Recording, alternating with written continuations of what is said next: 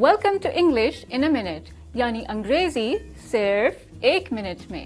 آج کا محاورہ ہے لے اٹ آن تھک اس محاورے کو سن کر ایسا محسوس ہوتا ہے جیسے گہرائی کی بات کی جا رہی ہو. آئیے جانتے ہیں کہ آنا اور جونتھن اس محاورے کے بارے میں کیا کہنا چاہتے ہیں. So, you remember how Chuck really wanted to be part of our bowling team? Oh, yeah. He started to lay it on thick about how great he was to our team captain, Marco. But I'm sure Marco didn't believe him. Well, it worked.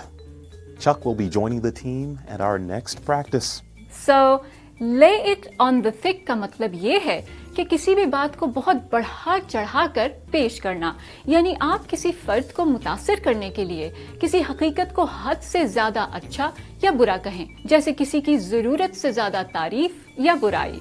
اور یہ تھی انگریزی ایک minute میں۔